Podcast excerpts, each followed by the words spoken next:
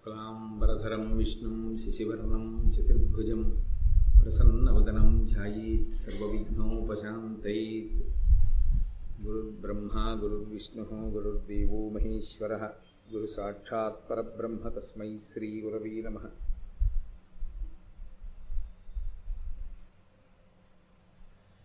व्यासाय विष्णुरूपाय व्यासरूपाय विष्णवे नमो वै ब्रह्मनिधये वासिष्ठाय नमो नमः कूजन्तं राम रामेति मधुरं मधुराक्षरम् आरुह्य कविताशाखां वन्दे वाल्मीकिकोकिलं श्रुतिस्मृतिपुराणानाम् आलयं करुणालयं नमामि भगवत्पादशङ्करं लोकशङ्करं वागर्धाविव सम्पृक्तौ वागर्धप्रतिपत्तये जगतः पितरौ वन्दे पार्वतीपरमेश्वरौ सुक्तिं समग्रयितुनः स्वयमेव लक्ष्मीः श्रीरङ्गराजमहिषी मधुरैः कटाक्षैः वैदग्ध्यवर्णगुणगुम्भनगौरवैर्यां कण्डूलकर्णकुहराः कवयोधयन्ति हैमोर्ध्वपुण्ड्रमजहन्मकुटं सुनासं मन्दस्मितं मकरकुण्डलचारुगण्डं बिम्बाधरं बहुलदीर्घकृपाकटाक्षं श्रीवेङ्कटेशमुखमात्मनिसन्निधत्ताम् विमलपटी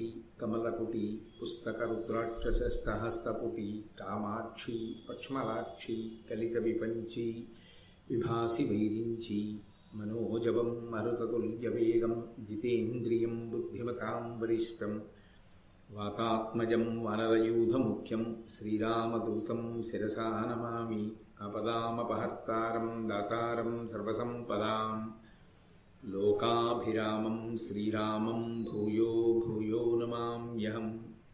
నారాయణం నమస్కృత్య నరం చైవ నరోత్తమం. देवीं सरस्वतीं व्यासं ततो जयमुदीरयेत्। हरिः ओम् ईश्वरस्वरूपेण सबके नमस्कार।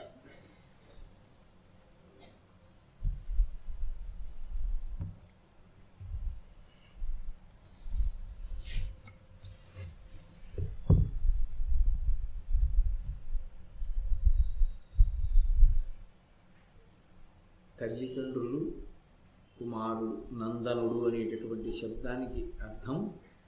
ఆ తల్లిదండ్రులు ఒక కుమారుణ్ణి కనేటప్పుడు ఎటువంటి ప్రయాసకి లోనవుతారో ఆ కుమారుడి యొక్క ప్రధాన ధర్మం ఏమై ఉంటుందో తల్లిదండ్రుల ఆనందం మనకు ఎందుకు కారణము కావలసి ఉంటుందో అందుకొరకు అతను ధర్మాన్ని పట్టుకోవలసినటువంటి అవసరం ఎంత ప్రధానంగా ఉంటుందో మార్కండేయ మహర్షి నిన్నటి రోజున ధర్మరాజు గారితో మాట్లాడారు. పాతివ్రత్యం గురించి చెప్పు అన్నారు కృష్ణ భగవానుడు. మార్కండేయ మహర్షి వచ్చినప్పుడు ఆయన దేని గురించి మాట్లాడాలి అన్న విషయాన్ని ధర్మరాజు గారు ప్రశ్నలు వేస్తూ వస్తున్నాడు కానీ అసలు ప్రధానంగా మార్కండేయ మహర్షి మాట్లాడవలసినటువంటి విషయాల్ని శ్రీకృష్ణ పరమాత్మ సూచించారు. మీరు దీని గురించి మాట్లాడండి. మహాభారతంలో ఎప్పుడైనా కృష్ణ భగవానుడు ఎవరినైనా మాట్లాడమన్నాడు అంటే ఆ మాట్లాడమని ఎవరిని అడిగాడో వాళ్ళు చాలా చాలా గొప్పవారని వాళ్ళ మాటకి ఎంతో విలువ ఇవ్వవలసి ఉంటుందని అది మనకి వ్యక్తిగతంగా ఇష్టం ఉన్నా లేకపోయినా మన అభ్యున్నతికి అది సత్యం కనుక దాన్నే పట్టుకోవలసి ఉంటుందని. మార్కండేయ మహర్షి చెప్పిన దానికన్నా భిన్నంగా మన మనసులో అభిప్రాయాలున్నా వాటిని తుడిచిపెట్టేయవలసిందే తప్ప నా అభిప్రాయాలు మార్కండేయ మహర్షి చెప్పిన వాటికన్నా గొప్పవి అని అనడానికి మాత్రం ఎక్కడా అవకాశం ఉండదు. ఎందుకంటే ఒక్కటే తీర్పు. కృష్ణ భగవానుడే మాట్లాడమని అడిగాడు. ఆయన చాలా తక్కువ మంది విషయంలో మహాభారతంలో అలా చెప్తూ ఉంటారు. భీష్మాచార్యుల వారి విషయంలో ధర్మరాజు గారికి చెప్పారు. ఆయన వెళ్ళిపోతే అలా చెప్పేవాడు లేడు. కాబట్టి నువ్వు వెళ్ళు అంటే శాంతిపరం అంతా వచ్చింది మహాభారతం. కాబట్టి కృష్ణుడు ఎప్పుడైనా ఎవరినైనా మాట్లాడమన్నాడు అంటే ముఖ్యమైన విషయాలు అవి జాగ్రత్తగా గమనించవలసిన విషయాలు. అందుకే కృష్ణ పరమాత్మ అడిగి చెప్పినటువంటి విషయాలు ఏమున్నాయో అవి ధర్మరాజు గారు అడిగిన వాటికన్నా చాలా ప్రధానమైనవి ఉంటాయి. కృష్ణ పరమాత్మ అడిగిన వాటిలో ఒకటి పాతివ్రత్య మాహాత్యాన్ని చెప్పమని చెప్పారు. ఆ పాతివ్రత్య మాహాత్యం ఏమిటో ధర్మరాజా నీకు చెప్తాను విను అని ప్రారంభం చేస్తున్నారు ఒకనకొకప్పుడు ఒక పల్లెటూరు ఉండేది. ఆ పల్లెటూరులో కౌశికుడు అని ఒక బ్రాహ్మణుడు.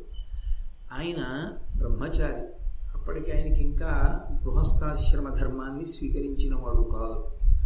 ఆయన అన్నిటినీ విడిచిపెట్టాడు అని చెప్పవలసి ఉంటుంది. ఎందుకంటే బ్రహ్మచారి ధర్మం ఏమిటి అంటే అటు తల్లిదండ్రులకు ఇటు గురువుకి వశవర్తి అయి ఉండాలి. కానీ ఆయన పల్లెటూరులో ఎక్కడో దూరంగా ఒక పెద్ద చెట్టు ఒకటి చూసుకుని ఆ చెట్టు కింద కూర్చుని జపం చేసుకుంటూ తపస్సు చేసుకుంటూ కాలం గడుపుతున్నాడు. ఎందుకు అలా కాలం గడపడం అంటే ఆయన మనసులో ఒక ఉద్దేశ్యం. ఇదంతా మాయతో కూడుకున్నటువంటిది. కాబట్టి ఈ ప్రపంచంతో గట్టిగా సంగం పొందడం కన్నా నేను భగవంతుని పట్ల ఆభిముఖ్యాన్ని పెంచుకోవడం మంచిది అని ఆయన అనుకున్నాడు. అనుకుని ఆయన వివాహము చేసుకున్నట్లుగా భారతంలో కనపడదు.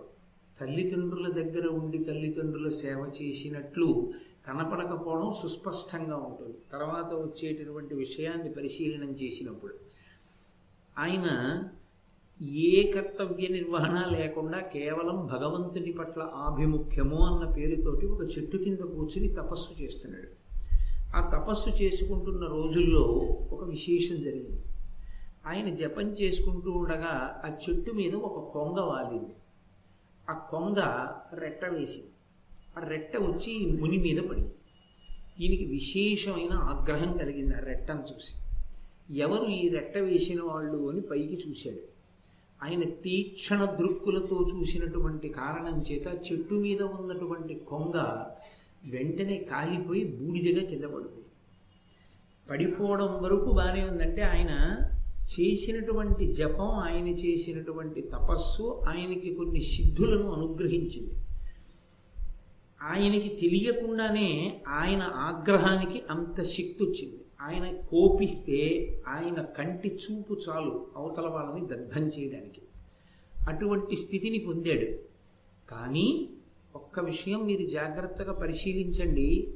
ఆ కోపం ఎవరి మీద తెచ్చుకోవాలి ఎప్పుడు తెచ్చుకోవాలి ఆ కోపాన్ని తెచ్చుకోవడం వ్యవస్థని చక్కబెట్టడానికి ఒక సాధనంగా వాడాలి అన్న విషయంలో ఆయన యామరపాటు చెందాడు. కోపం తెచ్చుకోవద్దు అని చెప్పకూడదు ఎప్పుడు. కోపానికి వశుడవు కావద్దు అని చెప్పాడు. కోపానికి వశుడు కావడం వేరు కోపం తెచ్చిపెట్టుకోవడం వేరు. కోపం తెచ్చిపెట్టుకోవాలి తప్పకుండా తెచ్చిపెట్టుకోవాలి. ఎందుకో తెలుసా? వ్యవస్థను నియంత్రించడానికి సాధనాలలో అదొకటి. కోపం నటించాలి. కోపానికి వశుడవడానికి కోపాన్ని తెచ్చిపెట్టుకోవడానికి తేడా ఏంటంటే కోపాన్ని తెచ్చిపెట్టుకున్నవాడు కోపాన్ని వెంటనే వదిలిపెట్టగలడు. మళ్ళీ వెంటనే తన సహజ స్థితిలోకి వచ్చేయగలడు. ఎందుకంటే అది అంటించుకుంటుంది. తప్ప ఆయన వశుడైపోలేదు దానికి. వశుడైపోయిన వాడు ఊగిపోతాడు ఊగిపోతే ఇంకా ఆ తర్వాత ఆయన సహజ స్థితిలోకి రాలేడు. ఇక అది దీర్ఘకాలిక క్రోధంగా పరిణమించిపోతుంది ఆయన ఇక సహజ స్థితిలోకి రాలేడు సహజంగా ఆయన మాట్లాడలేడు ఇంకా. అలా ఉండకూడదు. ఆ క్రోధానికి వశుడు కాకూడదు. క్రోధమునకు వశుడు కాకూడదు కానీ కోపం తెచ్చుకోకుండా మాత్రం ఉండకూడదు. కోపాన్ని మనం తెచ్చుకోవాలి. కోపం తాను వచ్చి మనని వశం చేసుకోకూడదు. మీరు ఆ తేడా పట్టుకున్నారని నేను అనుకుంటున్నాను. ఇంట్లో తండ్రి ఉన్నాడు అనుకోండి కోపం చెడ్డదని రోజు ఉపన్యాసంలో చెప్తున్నారు నేను ఎవ్వరినీ కోపను అని పిల్లల్ని కూడా ఏమీ అనకుండా వాళ్ళని బ్రతిమాలుతూ కూర్చున్నాడు అనుకోండి అప్పుడు ఆ పిల్లలు లొంగరు. ఎక్కడ కోపం అవసరమో అక్కడ కోపమునకు తాను వశుడు కాకూడదు. కోపాన్ని తెచ్చిపెట్టుకోవాలి నటించాలి. చాలా కోపం వచ్చేసిన వాడిలా కనపడాలి. అలా కనపడితే ఏమవుతుందంటే ఒక్కొక్కసారి మీరు గంట సేపు మాట్లాడవలసింది కోపాన్ని నటిస్తే రెండు నిమిషాల్లో వ్యవస్థ చక్కబడి చక్కబడిపోయి అది శాశ్వత ప్రయోజనాలను ఇచ్చేస్తుంది. ఇంకా ఆ తర్వాత మీరేం చెప్పక్కర్లేదు. అంతా అదే కావలసిన స్థితిలోకి వచ్చేస్తుంది. అందుకని కోపాన్ని నటిస్తూ ఉండాలి అప్పుడప్పుడు.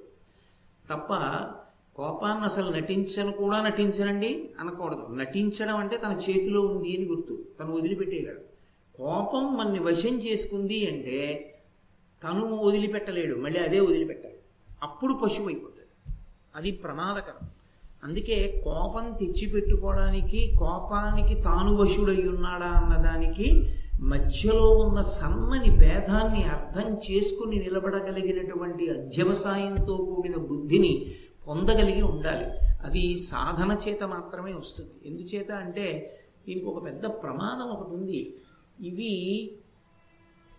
వదిలేయండి వదిలేయండి అంటుంటారు. వదిలేయండి వదిలేయండి అని చెప్పడానికి నేను పట్టుకుంటే నేను వదిలేస్తాను. అవి నన్ను పట్టుకుంటే నేను ఎలా వదిలేస్తాను? అవి నన్ను వదిలేయాలి కానీ కామక్రోధములు మంచిగా వదిలేయండి అంటారు కామక్రోధములను నేను పట్టుకోలేదు వదిలేయడానికి. అవి నన్ను పట్టుకున్నాయి. నన్ను అవి పట్టుకుంటే అవి వదిలేయాలి. అవి వదిలేయాలంటే వాటికి ఏది అసహ్యమో అది అది అక్కడ అన్వయం కావాలి. మీరు జాగ్రత్తగా గమనించారో లేదు. నేను ఆ జలగని పట్టుకోలేదు. జలగ నన్ను పట్టుకుంది. ఇప్పుడు నేను జలగనొదలాలా జలగ నన్ను వదలాలా? జలగ నన్ను వదిలేయాలి. జలగ నన్ను వదిలేయాలంటే ఓ జలగా వదులు ఓ జలగా వదులు అంటే వదలదు. కాస్త ముగ్గట్టుకొచ్చి దాని నోటి దగ్గర పడేసామనుకోండి పట్టుకున్న చోట వదిలిపెట్టేస్తుంది కింద పడిపోదు వదిలేసి. దానికి అసహ్యం. కోపం వదిలిపెట్టేయడానికి సాధనం ఏమిటి అంటే సాధన. పరిశీలన ఒక్కటే దానికి మార్గం. ఇంకొకటి ఏమీ లేదు. మీరు స్తోత్రాలు చేయండి ఇంకోటి చేయండి ఏం చేయండి అదే మొదలు కోపము కామము ఈ రెండు దేనికి లొంగిపోతాయంటే ఈ రెండు పరిశీలనకి లొంగిపోతాయి. అందుకే పెద్దలు ఎప్పుడైనా వాటికి పరిష్కారాన్ని సూచించవలసి వస్తే పరిశీలనాన్నే దానికి పరిష్కారంగా చెప్తారు. అందుకే శంకర భగవత్పాదులు కూడా నారీస్తనభరణాభీదీశం దృష్ట్వామాగా మోహావేశం ఏతత్ మాంసవసాది వికారం మనసి విచింతియ వారం వారం అంటారు. వారం వారం అంటే మళ్ళీ మళ్ళీ. బాగా మనసులో పరిశీలనం చేస్తుంటే దాన్ని గమనిస్తూ ఉంటే శాస్త్రీయమైన పద్ధతిలో దాని మీద పట్టు మనకి దొరుకుతుంది. ఓ ఇది నన్ను వశం చేసుకునే ప్రయత్నం చేస్తోంది. దీనికి నేను వశుణ్ణి కాకూడదు. దీన్ని ఎక్కడ ఉంచాలో అక్కడే ఉంచాలి. నేను పో అంటే పోవాలి రా అంటే రావాలి అంతవరకే. దానికి నేను వశవర్తిని కాను. అని పరిశీలనం చేసుకోవడం వచ్చిందనుకోండి దాన్ని మీరు నిలబెట్టగలరు. అందుకే నోటి వెంట చెడు మాట రాదు.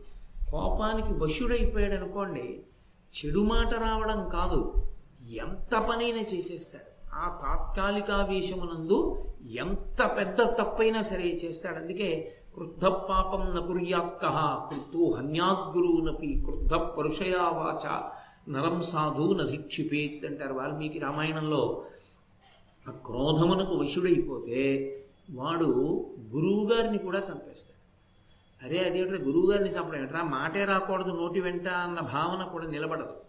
చంపేస్తారు. ఎందుచేత అంటే ఆవేశమునకు వశుడైపోయాడు. అది ఆ పరిస్థితి రాకుండా ఉండాలి అంటే పరిశీలన ఒక్కటే మార్గం అయి ఉంటుంది. ఆ పరిశీలన దేని వలన వస్తుంది అంటే తగినటువంటి వ్యవస్థీకృతమైనటువంటి మనస్సు ఏర్పడాలి. ఆ మనస్సుకి సరి అయినటువంటి అధ్యవసాయం ఉండాలి.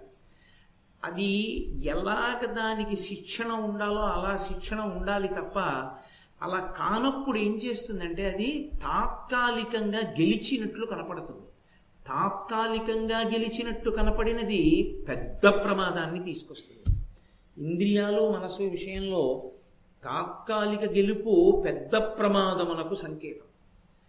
అదే ఇంద్రియాలు మనసు విషయంలో శాశ్వతమైనటువంటి పరిష్కారం క్రమంగా వచ్చేటటువంటి పరిశీలనం జవాబు.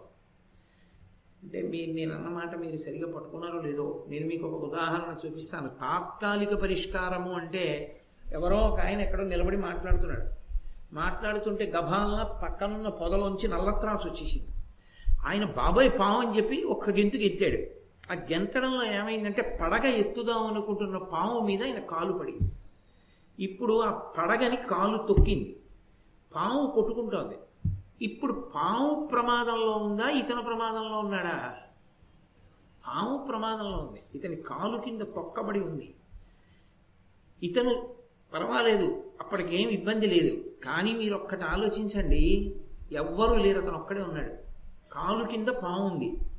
అతను అలా ఉంచగలడా దాన్ని? ఉంచలేడు.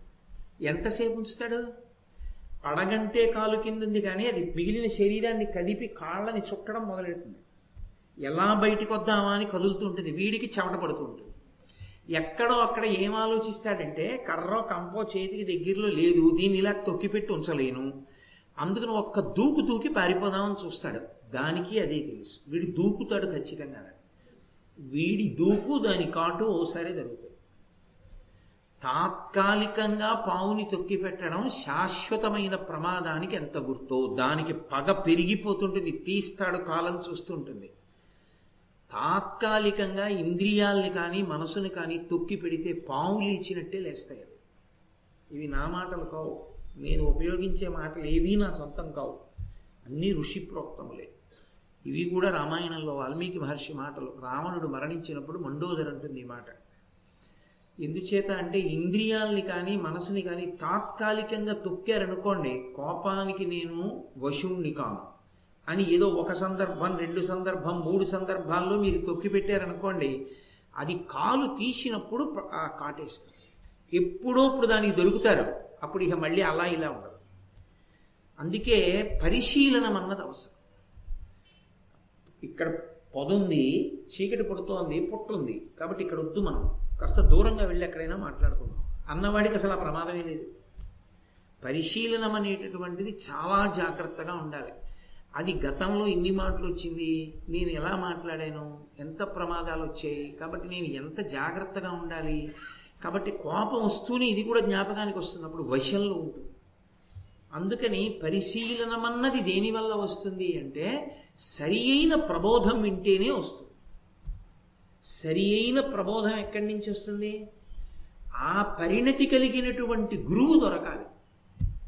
ఆ సరి అయిన గురువు దొరికి ఆ గురువు చెప్పాడనుకోండి దాంట్లో ఉండే మర్మాన్ని మనసుకు ఎక్కుతుంది. ఓ దీన్ని ఇలా పరిశీలించవలసి ఉంటుంది మనము అని. ఎందుచేత అంటే దీనికి ఉన్న పెద్ద ప్రమాదం ఏమిటంటే బయట నుంచి లోపలికి వచ్చి పాడు చేస్తే మీరు పట్టుకోగలరు. అరే వాడు వస్తున్నాడు రోయ్ మనని పాడి చేస్తాడని లోపల నుంచి అవకాశం చూసుకుని పైకి వచ్చేవాడిని మీరు ఎలా పట్టుకుంటారు? వాడు ఎక్కడో లేడు ఇక్కడే ఉన్నాడు. ఇక్కడున్నవాడే అవకాశం కోసం చూస్తుంటాడు. ఇది ఎప్పుడు అదుపు తప్పుతాడని చూస్తుంటాడు. భావన కొంచెం అదుపు తప్పే అవకాశం దొరికిందనుకోండి అగ్నిహోత్రాన్ని సంరక్షించే భార్యలా అందులోకి ఊకపోస్తుంటాడు. పోసి రెచ్చగొడతాడు ఇంకా. అది ఏం చేస్తుందంటే అది చల్లారనివ్వదు దానికి ఉన్న లక్షణం అది. అప్పుడు రజోగుణ తమోగుణ ప్రకోపం చాలా ఎక్కువగా ఉందని గుర్తు. అందుకే ఋషి అంటారు దాన్ని యథోరగస్త్వజం జీర్ణాం సవై పురుషముచ్యతే. పాముకి కుబుసం పాము శరీరంలో అంతర్భాగం. కుబుసం పట్టిందనుకోండి పాముకి కళ్ళు సరిగ్గా కనపడవు. పల్చగా ఉండి తెరపట్టినట్టుండి చాలా విసుగ్గా చికాగ్గా ఉంటుంది. అందుకే కుబుసం పట్టిన పాము ప్రమాదకరం. కానీ నా ఒంటికే పట్టింది కదా కుబుసం అని పాము ఊరుకోదు. గరుకైన వాటి మీద పాకి పాకి కుబుసాన్ని వదిలేస్తుంది. పాము కుబుసాన్ని వదిలినట్టే తనలోంచే వచ్చిన కోపాన్ని తానే విడిచిపెట్టిన వాడు పురుషముచ్యతే వాడు మనుష్యుడంటే. పురుషుడంటే మగాడని కాదు దానికి అర్థం.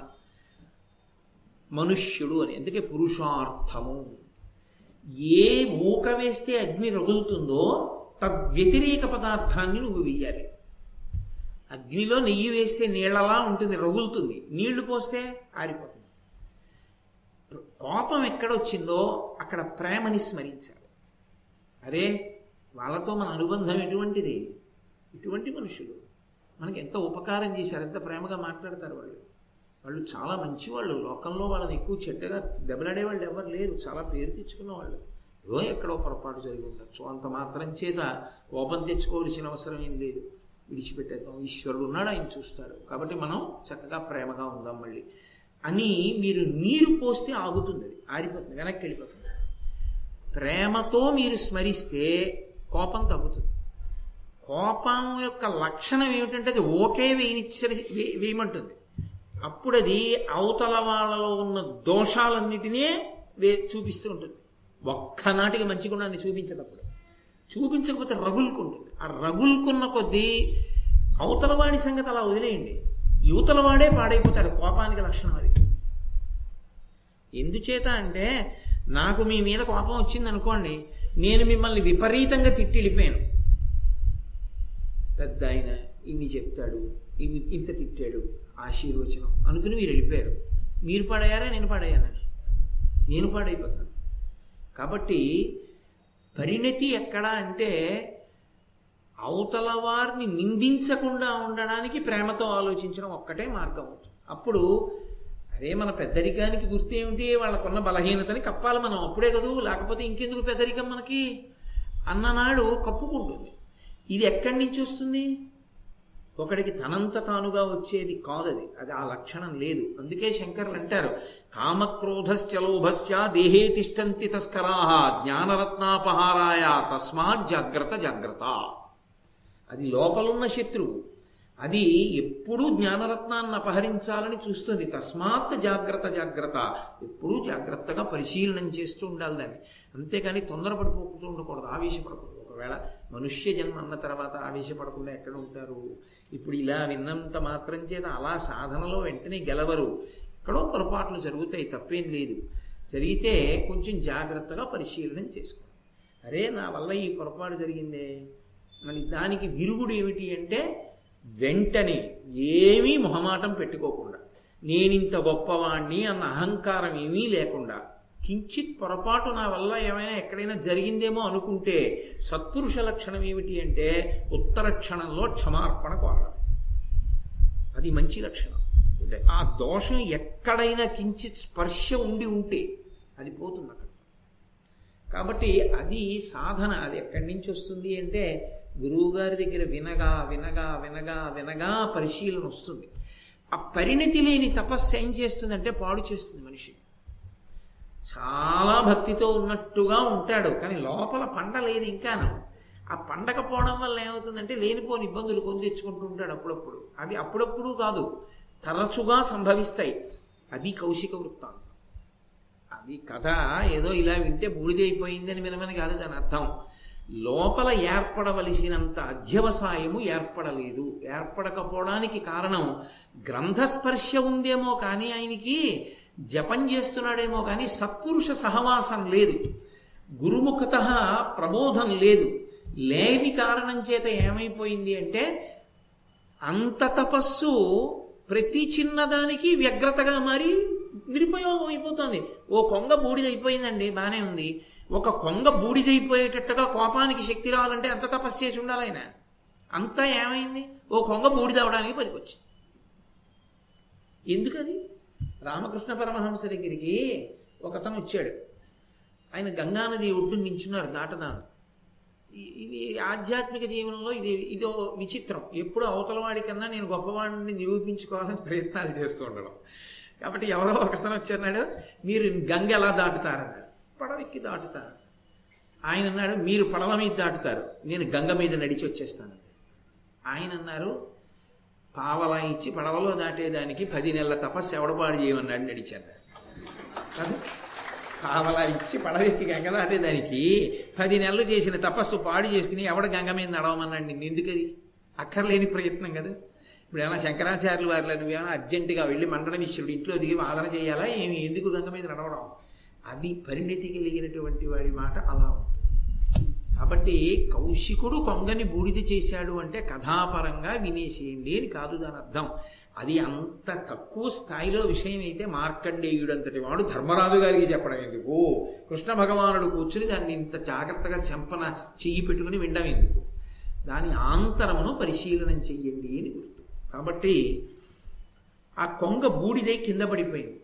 అప్పుడు కలత చెందాడు. లోపల చి- సత్వగుణం అప్పుడు బయటకు వచ్చింది అరే ఒక కొంగ రెట్ట వేయడం అనేటటువంటిది పెద్ద విశేషమా? ఇప్పుడు నాకు తెలుసు అరే కొంగని కాల్చేయకూడదు. అది కొంగ దాని లక్షణం అంతే నాకు తెలుసు. కొంగకి తెలుసా నీ సిద్ధపురుషుండని దానికి తెలియదు. అయ్యో తపస్సు చేసుకుంటున్నాడండి. అని కొంగకి తెలుసా? కొంగకి తెలియదు. ఒక్కొక్కసారి మనం ఇక్కడ పూజ చేస్తుంటే కాకులు అరుస్తుంటాయి అక్కడ కాకులకి తెలుసా వీళ్ళు ఇక్కడ ఆరాధన చేసుకుంటున్నారని? అది సహజం. అది కాకి అది రోజు అరుస్తూ ఉంటుంది అక్కడ కూర్చుని. మనం అంటే ఎప్పుడో ముక్కోట కాసినాడు వచ్చి కాకి అరవకంటే ఎలా? అది అలా అలవాటు పడిపోయింది అది. కాబట్టి కొంగకి తెలియదు నీకు తెలుసు. తెలుసున్న నువ్వు తప్పు చేశావు. తెలియని కొంగ తన పని తను చేసింది. ఆ పనికి కొంగని బూడిద చేసావు. ఇప్పుడు తప్పు ఎవరిది? తందా కొంగదా? కొంగది. ఒక జీవిని నిష్కారణంగా చ- చంపేశాడుగా? అప్పుడు కలత చెందాడు. కలత చెందడానికి కారణం తపస్సు పోయిందని కాదు. అప్పుడు విచారణ చేసుకున్నాడు అని గుర్తు. ఇది ముందే వచ్చుంటే బాగుండుండేది ఆ ముందుకి రాకపోవడానికి కారణం ఏమిటంటే సరి అయిన ప్రబోధం లేదు. అది ముందుకి రానంతసేపు చేసింది పాడవుతుంది కాబట్టి ఇప్పుడు అరే నేను కొంగని బూడిది చేశాను ఒక బ్రాహ్మణుణ్ణి అన్నీ వదిలిపెట్టి ఒక చెట్టు కింద జపం చేసుకుంటూ తపస్సు చేసుకుంటున్నాను ఏం పనిది? ఈ పని నేను చెయ్యొచ్చా అనుకున్నాడు. అనుకున్నవాడు ఏం చేశాడంటే సరే ఎలాగో మధ్యాహ్నం అయిపోయింది. సమీప గ్రామానికి వెడదాం కాస్త మనశ్శాంతిగా ఉంటుందని ఆ పల్లెటూరు నుంచి పల్లెటూరు ఎంతసేపు పడుతుందండి? పెద్ద ఎంతోసేపు పట్టదు. కాబట్టి ఆయన నడుచుకుంటూ వెళ్ళి పక్కన ఉన్నటువంటి పల్లెటూరికి చేరుకున్నాడు. పూర్వం చెరువులు ఉండేవి ఊళ్ళలో. ఇప్పుడు చెరువులన్నీ కప్పెట్టి ఇళ్ళ స్థలాల కింద ఇచ్చారు. అది వేరే విషయం అనుకోండి. కాబట్టి ప్రతి ఊళ్ళో చెరువు ఉండేది. చక్కగా చెరువు ఉండేది కాబట్టి ఎవరైనా పెద్దలు వస్తే అక్కడ స్నానం చేస్తుండేవారు ఆ చెరువులో ఈశ్వరుడికి తెప్పోత్సవాలు చేస్తుండేవారు. అందులో అందుకని ఊళ్ళు బాగుండేవి. ఇప్పుడు అక్కర్లేదు. కాబట్టి ఓలా ఉన్నాయి సరే ఆ కోణం మనకెందుకు కానీ ఆయన చెరువులో స్నానం చేశాడు. మాధ్యాన్నిక సంధ్య పూర్తి చేశాడు. అంటే అనుష్ఠాన క్రమాన్ని తప్పకుండా పూర్తి చేసుకున్నాడు. చక్కగా మళ్ళీ శౌచాన్ని పొందాడు. కాస్త పవిత్రంగానూ శౌచంతోనూ బ్రతికేటటువంటి బ్రాహ్మణ కుటుంబం ఇది అని తెలుసుకున్నాడు. తెలుసుకుని బ్రహ్మచారి కదూ భిక్ష చేయడానికి అధికారం ఉంటుంది. కాబట్టి భిక్షాటన కొరకు వెళ్ళాడు. ఇదొక నియమం ఇదొక విచిత్రమైన నియమం. ప్రతిదానికి ఒక ధర్మం ఉంటుంది. ఎవరు ఆత్మహత్య చేసుకు చచ్చిపోకూడదో వాళ్ళకి యజ్ఞోపవీతం వేస్తారు. అదో విచిత్రం. యజ్ఞోపవీతం ఎందుకు వేస్తారంటే యజ్ఞోపవీతం అది అందుకొక్కదానికేనండి అనుకోకూడదు. గాయత్రి రోజు చేయాలి సంధ్యావందనం చేయాలి. అది అది ప్రధాన ప్రయోజనం. ఆత్మహత్య చేసుకోకూడదు. అంటే ఏమండి యజ్ఞోపవీతం లేని వాళ్ళు ఆత్మహత్య చేసుకోవచ్చా? అని అడుగుతారేమో. అసలు యజ్ఞోపవీతం ఉన్నవాడు ఆత్మహత్య చేసుకోకుండా శాస్త్ర ప్రవేశం చేస్తే యజ్ఞోపవీతం లేనివాడు చావవలసిన అవసరం రాదు. వీడు ప్రబోధం చేస్తారు కాబట్టి వాళ్ళందరికీ పరిణతి వస్తుంది ఇంట్లో నాన్నగారు ఒక్కడికి బుద్ధి ఉంటే పిల్లలందరికీ గౌరవం ఉంటుంది. నాన్నగారు తప్ప తాగి వీధిలో పడిపోతే ఆ ఇంట్లో ఇల్లాలకి పిల్లలకి ఏం గౌరవం ఉంటుంది? బ్రాహ్మణోస్య ముఖమాసీత్ శాస్త్రం చదువుకోవలసిన బ్రాహ్మణుడే దారి తప్పిపోతే ఇంకా సమాజం ఎలా నిలబడుతుంది? అందుకని వాడే చచ్చిపోతే ఇంకా లోకంలో మిగిలిన వాళ్ళకి ఆదర్శం ఎక్కడుంది? ఆత్మహత్య చేసుకోకూడదని వాడు ఎందుకు అనుకుంటాడు? అందుకని ముందు వీడు మహాపాతకాలు చేయకుండా ఉండాలి. అందుకని ఆత్మహత్య చేసుకోకూడదు. ఎంత కష్టం వచ్చినా భిక్ష చేయొచ్చు అందుకే ఓసారి భిక్షాటన చేయిస్తారు కూడా. యజ్ఞోపవీతం వేసినప్పుడు బ్రహ్మచారి ఇంకా గురువు గారి ఇంటికి వెళ్ళి అక్కడి నుంచి భిక్ష తెచ్చి గురుపత్నికి ఇచ్చి అన్నం తినాలి కాబట్టి మొట్టమొదటి భిక్ష అక్కడ ప్రారంభం. తల్లి వేస్తుంది మాతృభిక్ష అని. మాతృభిక్ష ఎందుకు వేస్తారో తెలుసా? ఆ రోజు సాయంకాలం అయిపోతుంది వెళ్ళిపోవాలి గురువుగారి దగ్గరికి. కానీ గురువుగారు ఇంకా చీకటి పడిపోయింది నాన్న ఇవాళ రాత్రి వస్తే మొట్టమొదటి రోజు కదూ బెంగ పెట్టుకుంటావు అమ్మా నాన్న అని ఇవాళకి ఇంట్లో ఉండి రేపురా అంటాడు. అప్పుడు గురువు గారి ఇంట్లో ఉన్నట్టే ఉండాలి.